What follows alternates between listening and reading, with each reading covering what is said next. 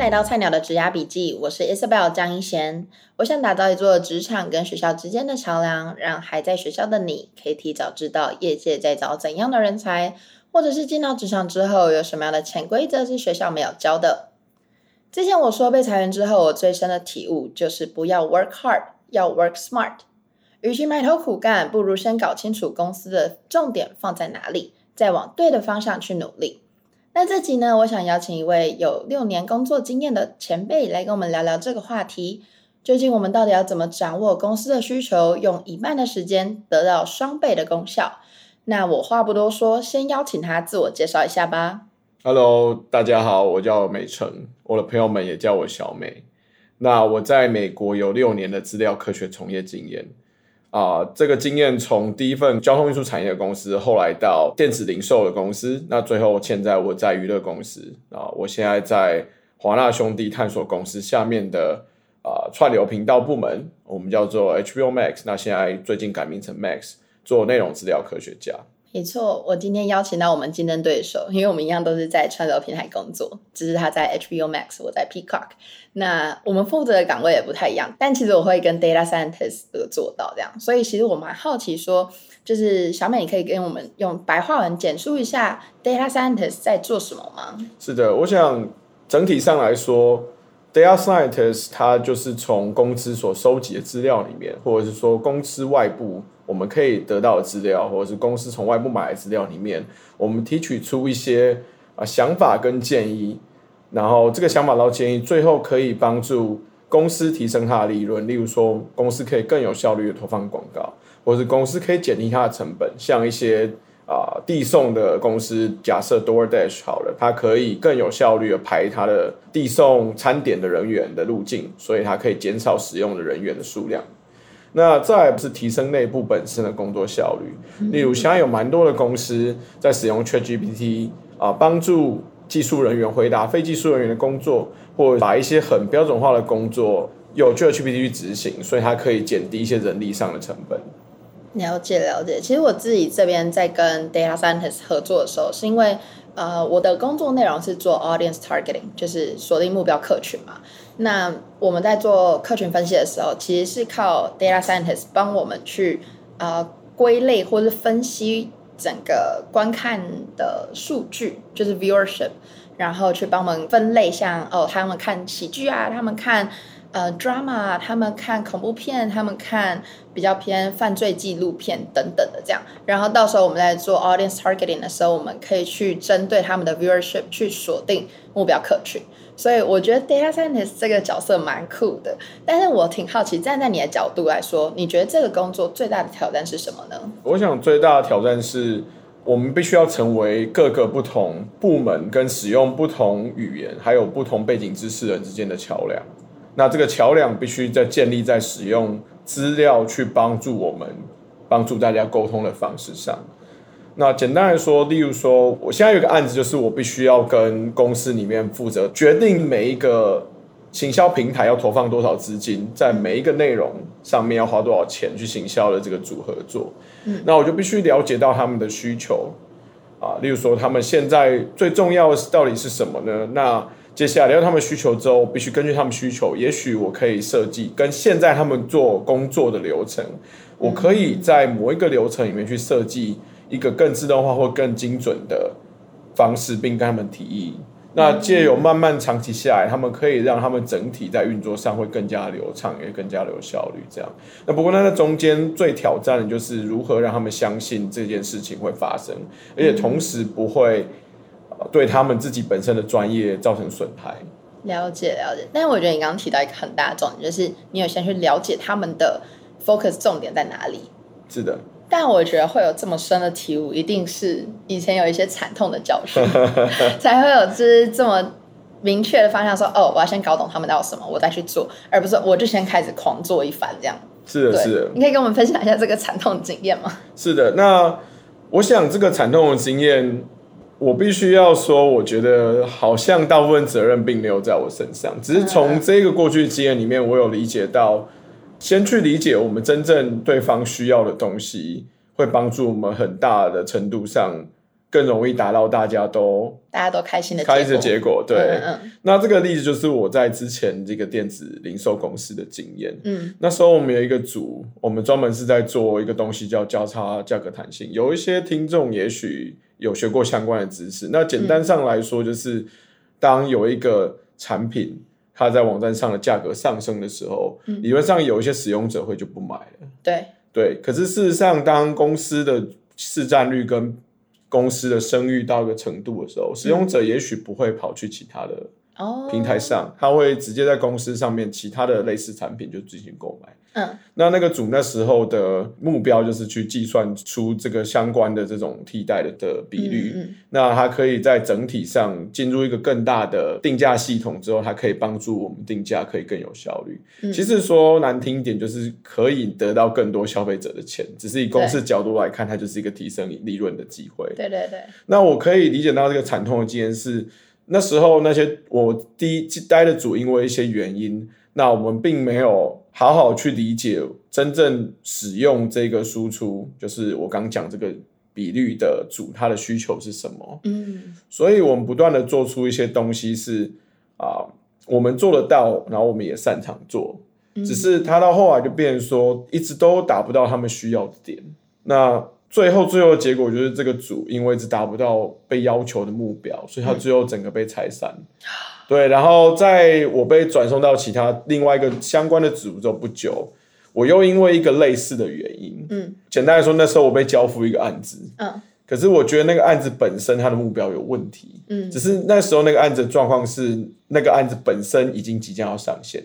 嗯，那他已经经过了一些高层的审视之后，决定我们要去做这件事，所以那已经不是可以提。这个案子本身的目标有问题的时候，哦，也就是说，这个东西已经要上架，你也不能突然说，哎，这个东西根本就没有大家没有人要啊，不能讲这种话。其实事实上是可以，只是那个时候那个政治气氛、公司里面的氛围，嗯嗯，我那时候还太之前，我没有注意到那不是一个可以在这时候停下来的状态，嗯，所以我那时候一直在提这件事的时候，就被当成是我根本做不出来，哦，然后后来最惨结果是我就被开除了。天呐，就被 lay off，嗯，我不知道开除雷欧是不是同之前之前对之前对，嗯嗯嗯，所以这就是我自己一个惨痛的经验，这样对。天呐，我觉得这件事情，我相信很多听众可能人生还没体验过之前这种感觉，但是我相信我们一定会有一个共同经验，就是我们想做的东西，可能老板就说：“哎，你做的这个不 OK，再去改一下，再去改一下。”他再去改一下，就是因为我们的方向不一致嘛。所以，之所以会想请小美来跟我们聊这一题，其实就是想要背上我们惨痛的经验，然后要到底要怎么去抓公司的需求在哪里，然后帮助我们事半功倍嘛。所以这这里我就是想要请小美来跟我们分享看看说，说就是你经过这样子惨痛的经验之后，你是怎么去抓公司的目标在哪里，还有就是整个 team 的 focus 在哪里呢？对，我必须要说，我回顾我自己这几这过去这几年的经验，那。我必须要说，我开始能够更理解公司的需求是在我现在这个公司。嗯，那他为什么在这个公司可以做到？我觉得有两个非常大的因素。第一个因素是因为我的之前的直属老板，现在是差一阶的老板，嗯，skill level manager，就是我老板的老板。现在，嗯，那他是一个非常优秀的人，而且他愿意跟我们分享他去对主的方向上的思路的。看法跟他觉得我们应该先推行什么东西，跟为什么那个东西很重要。嗯，然后那个东西又符合了我们公司哪些部门的需求。哦，那同时也许会跟哪些部门的利益有点冲突。嗯，他会用一个比较全局跟婉转的方式去让我们了，更我了解更大的状态。那这就对我来说是一个很好的成长的机会。就是透明的沟通嘛，就是让你资讯透明。对，说的很有，说成长的非常的好。对，嗯嗯，那。再第二个原因，就是因为我加入的时候刚好是处于平台即将开始的时候，那又因为这几年一直有一些组织上的动荡跟改换，嗯，因为传统的媒体要转串流的时候，它有不断的一些整并的状况出现，去增加整个公司的拥有的资产跟效率，嗯，效率不好说，可是资产是增加，只是因为这个状况下，就变成我刚加入公司的时候。其实我很容易去应对到公司很高层的人，因为整体上来说，人的数量还没有补齐。哦。又因为刚刚的时候遇到 COVID，我们在招人上也没那么顺利。是、嗯，对，那就变成说我有很多的机会去跟更高层级的人聊，嗯，那就有更多的机会去做简报，甚至我本身会主持一些跟这些高层定期的会议，嗯，啊，会慢慢从跟他们聊的过程里面去了解到这些高层他们到底在意的方向是什么，嗯、那就可以兼具这个方向。再慢慢的去设计一些我可以跟他们合作的点，我觉得这是一个非常，这两个都是非常独特的经验，也许没有办法那么容易被复制，不过这是我自己的一个经验，这样子。对，嗯，我觉得就是公司高层有没有把资讯透明化这件事情很重要。像我之前在新创嘛，然后他们其实都会跟我们分享说现在财务状况怎么样，嗯，或者是我们可能在呃募资这个环节可能有一些。成功的部分，然后也有一些比较有挫败的部分，这样子。然后我觉得这些资讯透明化，我说实话，身为一个菜鸟，就是其实可以把这些东西记录下来，然后大概可以知道说，哦，所以我们现在公司的状况是什么，然后他们想要拓展什么东西。像之前啊、呃，我就有听过说，公司会想要拓展 B to B 的 market。嗯，那我们原先是在 B to C，可是我们要到 B to B，所以要怎么过去？那那时候我其实。对我来说，呃，B to B 是一个很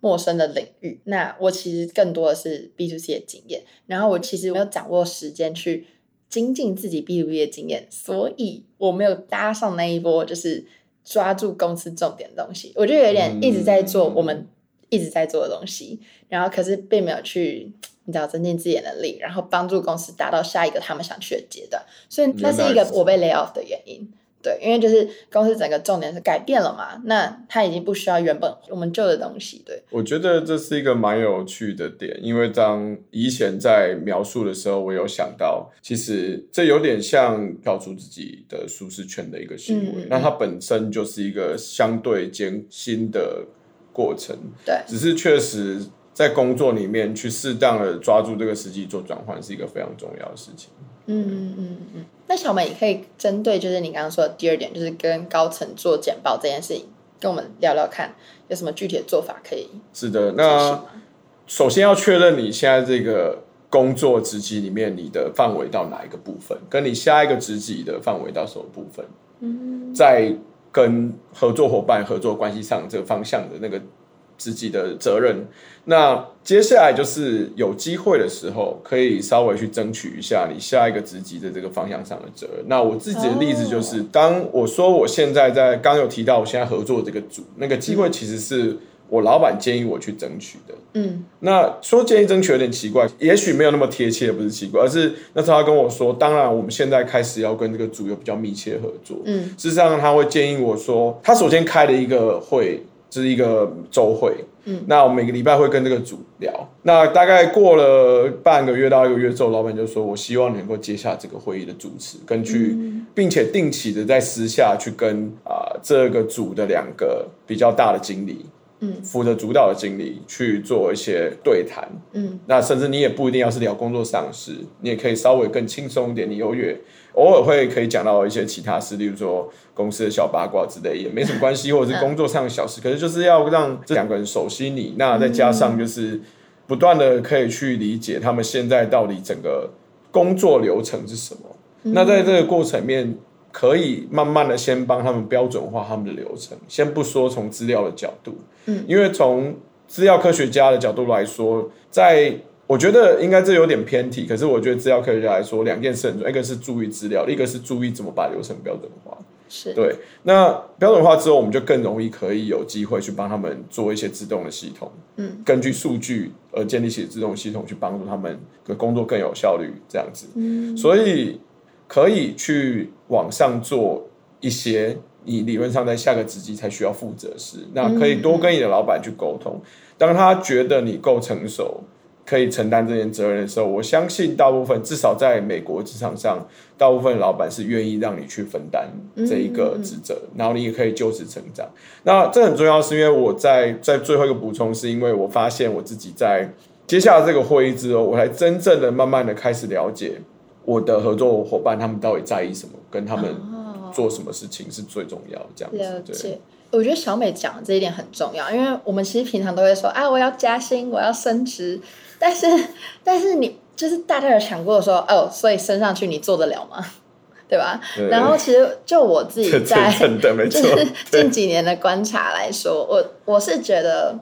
就是很多老板他们会希望你已经做到下一个 level 的角色了，再来跟我要加加薪升职，因为他已经知道说，哦，所以你担得起那个责任，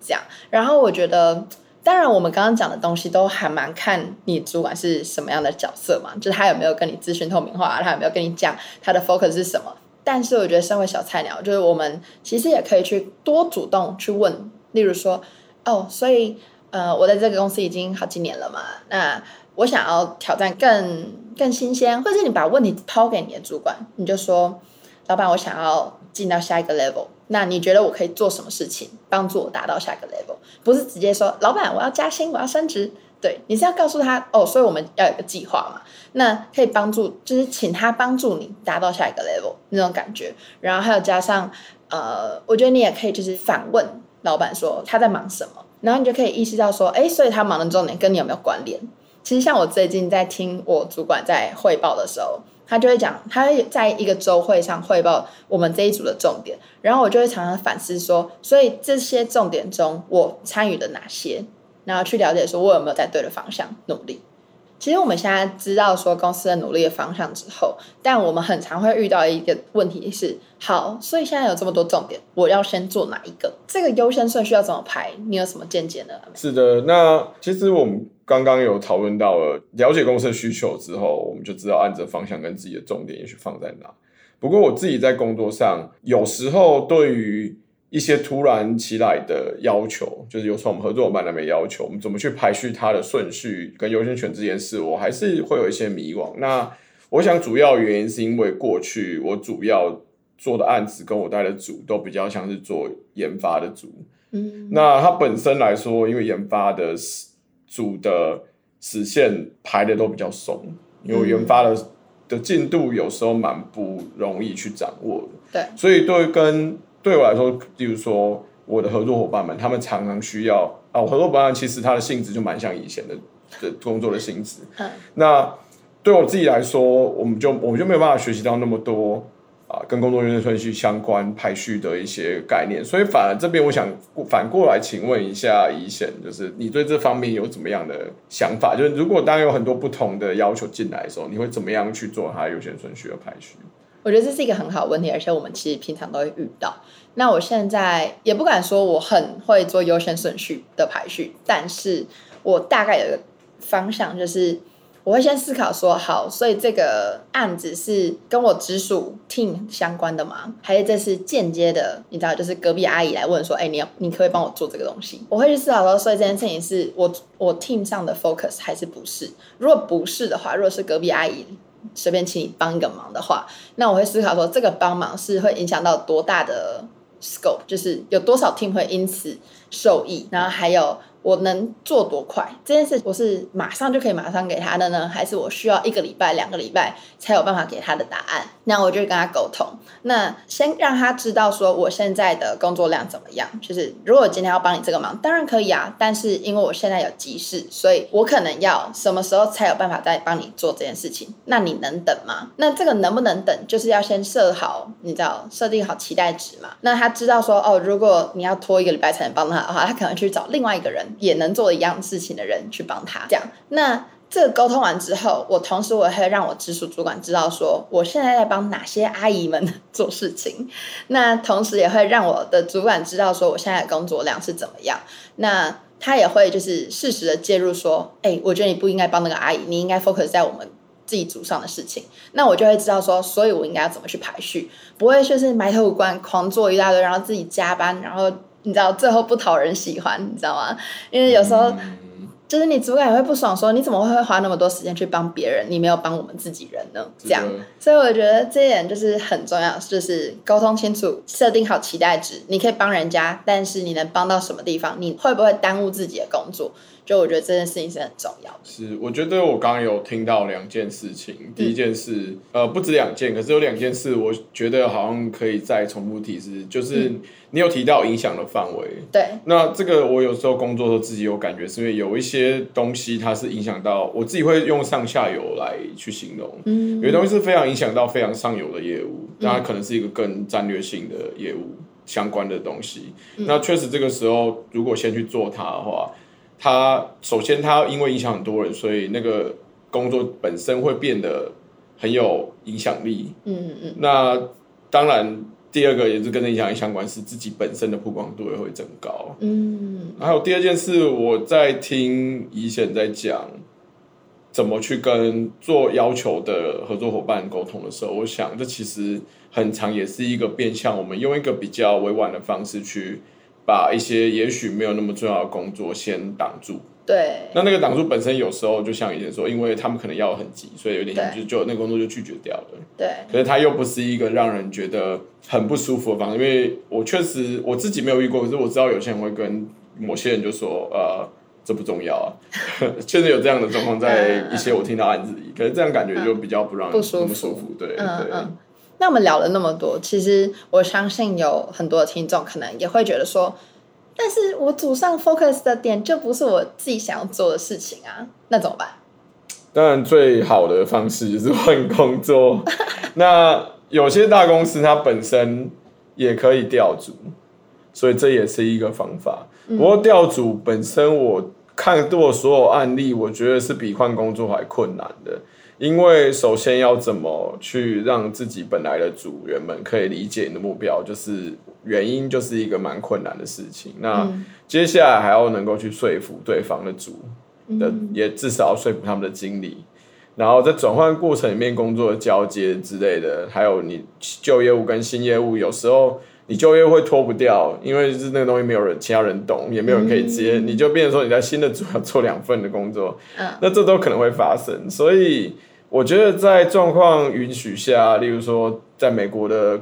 台湾人们的话，可能就是签证没有问题，或者说景气没有问题，你可以做转换的时候，我觉得其实转换公司是一个蛮好的事情。嗯、那再附带一提，就是转换公司另外一个好处是，当职涯早期你有越多公司的经验的时候，他除了在你履历上。呃，当然看公司，理论上越多公司的话，你履历上会给人一种你了解整个产业越多的氛围之外，你在不同公司会认识不同的同事。那如果都有打下不错的关系的话，其实我觉得这会比去任何的 networking event 在面说破了嘴还要有效率非常多，因为他们这些人真正的看过你工作，也跟你也许也蛮多有机会跟你一起合作过这样子。对，这是题外话。对。但我们刚刚说转换公司，不是说你三个月就换一间，不是那么高频率，可能就是一两年啊什么去换。我觉得其实换一个环境也不是不好的事情，反而会让你重新。在一个新的组，然后新的环境去做你想做的事情。其实我会觉得，我自己是比较鼓吹那种，你如果真的内心有一个你想做的事情，你就要往那个方向走。因为我们上班八个小时，占了我们三分之一的时间嘛。那就如果你还做你不喜欢的事情，那真的是很痛苦。对，没错，对啊，非常。所以，对，但我相信也不是每一个人都，你知道，内心有一个哦，我就是要做什么事情。所以，其实搞清楚公司方向，其实也是一个事半功倍的方式。我有一点点不一样的想法，嗯、我相信每个人都有，只是当然有时候第一，也许还没有发现。嗯、第二就是人的工作运有时候是可以真的很差的，就是变成说你可能在好几个位置，你以为你可以有那个机会，事实上都没有。只是，这就是很多的例外。不过我相信整体的方向抓对，总有一天运气还是会来的。对，同意。但那又是另一个 topic。没错，我们工作运这件事情真的很难说。没错。对。那最后的最后，小美可以给我们就是这些刚进职场的小菜鸟一些建议吗？是的，我有一个很常跟大家提到的建议是，我建议大家有机会的话，可以先进到大公司。进到大公司的原因是因为，当然因为后来职涯不同的方向，也许。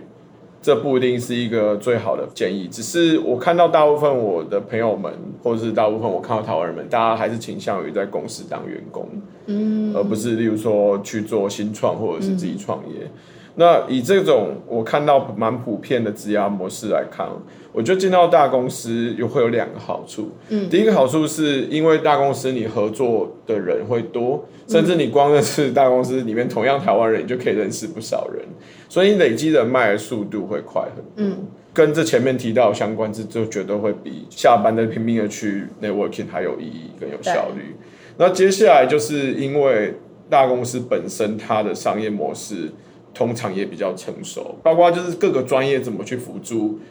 啊，这个商业模式的那个模式本身也比较成熟。例如说，我身为一个资料科学家，嗯，我们在辅助某一些类型的合作伙伴的时候，它其实多多少少在整个产业里面，它都有一些已经既定的模式跟流程存在。嗯，那去了解这个模式跟流程，跟大家怎么去在某一个大框架下一起解决问题，它会对后面职涯有非常大的帮助。那附带一提，就是我这对我自己来说，这也是一个我有点后悔的事情，因为当初的我有点中二，就觉得哦，我为什么要去大公司？大家都一样，好无聊哦，呃，就是这种很中二的想法。那我现在比较后悔，是因为这样，我觉得我有多绕一点路去达到啊，呃，其实如果我一开始选择不一样的路，就可以更快达到的位置，这样子。嗯，对。但我觉得刚刚就是小美有提到一个很大的重点，是。如果你是比较没有什么创业梦啊，或者你目前就是觉得哦，我就是领一个薪水挺好的，那我同意你可以去大公司，因为架构然后整个方向都会比较完整，不会就是朝令夕改，不会有一种像哦你投入了很多事情，然后突然突然公司又换了另外一个方向，因为那是很容易会在新创发生的。但是如果你有就是创业梦的话，或者是你想要从零开始。了解整个公司怎么 build up 的话，我是蛮推荐新创，因为你真的会一次在短时间内学习到很多东西。我自己是走那个 path，然后我觉得还不错。但真的看你是一个什么样个性的人，然后有好有坏，对，没有说在新创就一定好。没错，对对对。那最后的话，我还可以补充一点，就是。我们刚刚有提到所谓的工作运，那当然有蛮长的时间，也许不一定长，有可能会有一段时间就没有办法达到自己真的在工作上可以累积职涯相关经验的那种机会。嗯，那这个时候当然会有不同的应对方式。那我没有办法对其他的呃工作方向上给建议，可是以资料科学相关的从业人员来说。我觉得在这个状况下，我自己也之前遇过这个状况。那我那时候的应对是可以去学习很知识类的技能。嗯，那知识类的技能可以理解成很比较像是学校里面会教的东西。事实上，在工作之后要持续学习这些比较扎实的基础技能或知识，是一个非常困难的事。所以我自己曾经做过的事是当。也许工作上的事情它没有那么运转那么顺利，然后有时候整个卡住就变成说，其实你也没有什么真正的工作要做。嗯，很多时候有点像只是在装作自己有上班。我想大家也许都会体验到这样的经验，只是我自己过去这个状态的时候，我会花这个时间去学习一些比较扎实，例如说，呃，我会去重新学习，例如说。举是举例来说，资料科学家来说，线性回归是一个蛮嗯嗯很常用的，呃、很对很基础的题目。它不能说常用，可能它是很多东西重要的基础。嗯，那我曾经花时间去认真的把线性回归的课又上了一遍。嗯，那这对我来说有非常大的帮助。这样子，所以那的确对，大概是这种感觉。就比较瞎嘛，运用你那上班八小时，不如好好去精进自己的知识技能。你到时候想要接新的 project，也有。你知道，也有能力去担得起。没错，或者是要换工作的时候，嗯、当做一些比较基础性的面试，也比较不会被问到这样。对对对，我同意。其实我们今天聊到很多，就是在职场上的现实面，不是就是哇，发挥你的理想，然后洋洋洒洒的，就是做你想做的事情，就是比较偏不浪漫的行为。就是我们是鼓吹大家要先去理解公司的需求。再去花时间做对的事情，那我觉得这东西就是大家有一个惨痛的教训的时候，就会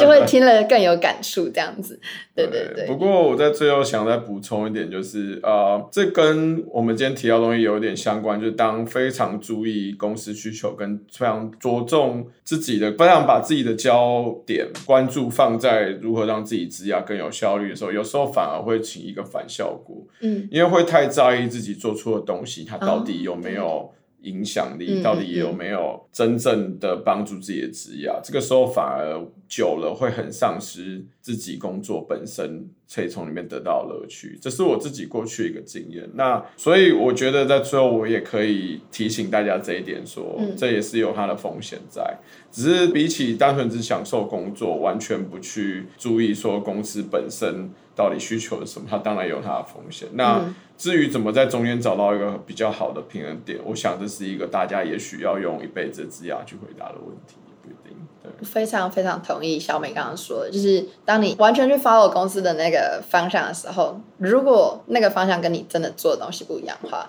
或者你想要 focus 的方向不一样的话，你的确一定会觉得天哪，我不 care 这件事情，可是我一直在做，然后我到底在干嘛？会有那种你知道。迷惘的时候，那又回到刚刚小美说的，就换工作吧，换一个环境。对对对，因为其实我是觉得我自己算蛮幸运，我的工作运可能没有说真的一帆风顺，但至少我做的事情是我有兴趣且我在关注的事情。然后，所以我觉得公司的方向一直都是算蛮 align 我自己喜欢的事情，这样，所以我做的是很开心。但如果你不是这样的 case 的话，你会觉得哦。我公司在做事情就不是我有兴趣，那我真的觉得可以转换个跑道。这真的大家都还年轻，都可以去尝试这样子。对对对，其实我今天听完美辰讲的东西，我也觉得蛮有趣。就是我们其实有点像是站在我们已经经历过惨痛教训，所以我们来跟你讲这些哦，要去注意公司的方向啊，要如何排优先顺序啊等等的。但是说实话，我们之所以会能讲出这么多的大道理，也真的是因为我们经历过了。所以我觉得，看看大家的想法，就是可能今天听众你们还还没有经历过这些 教训，或者是体验过哦。如果我不 focus 在公司的方向，我去做事的话会怎么样？或者是太过注重公司的方向，我会如何迷失自己？其实这些东西真的要靠自己去体验，然后才会领领悟。那句早知道怎么样怎么样，我就不怎么样怎么样。其实真的是。大家走过来才知道，对，所以我觉得蛮有趣的，就是我们现在有点像是在做一个嗯、呃、自己职涯上的小总结，让我们可能下个五年或者下个十年再走得更顺一点。但是如果你还没有这样子的体悟的话，也没关系，就是闯，就是跌，你会有感觉的。对，没错，谢谢美辰今天来跟我们分享。嗯、那谢谢以前邀请我来。那谢谢大家的支持，那我们才有办法走到现在的小成绩。那听到这边，如果还没有追踪我的话，一定要去按 subscribe，你才会听到下一集的内容哦。我们就下周见喽，拜拜。